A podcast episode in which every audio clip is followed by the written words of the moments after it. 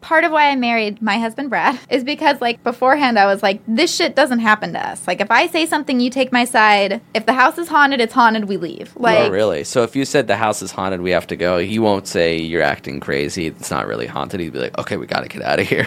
we legit moved out of an apartment after one week because I was like, nope, we got to go. and what did he say? Okay, find us another place and I'll go. and I did. And Wow. he moved me out. Um, but what I said to my husband I wonder is, what I would have done.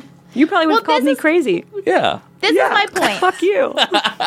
This is my logical point to that is that you love me, you're married to me. Obviously, you wouldn't love a crazy person. That's right. So if I say there's a ghost, there's a ghost. It doesn't make any sense to be like, I know you, you're great, but sometimes you're crazy. Well, he could be like, sometimes you're wrong. Let's wait a little bit and see if the ghost leaves. Or I'll tell He the did ghost air to quotes leave. and winked. You better get out of here, ghost. All right, he's gone.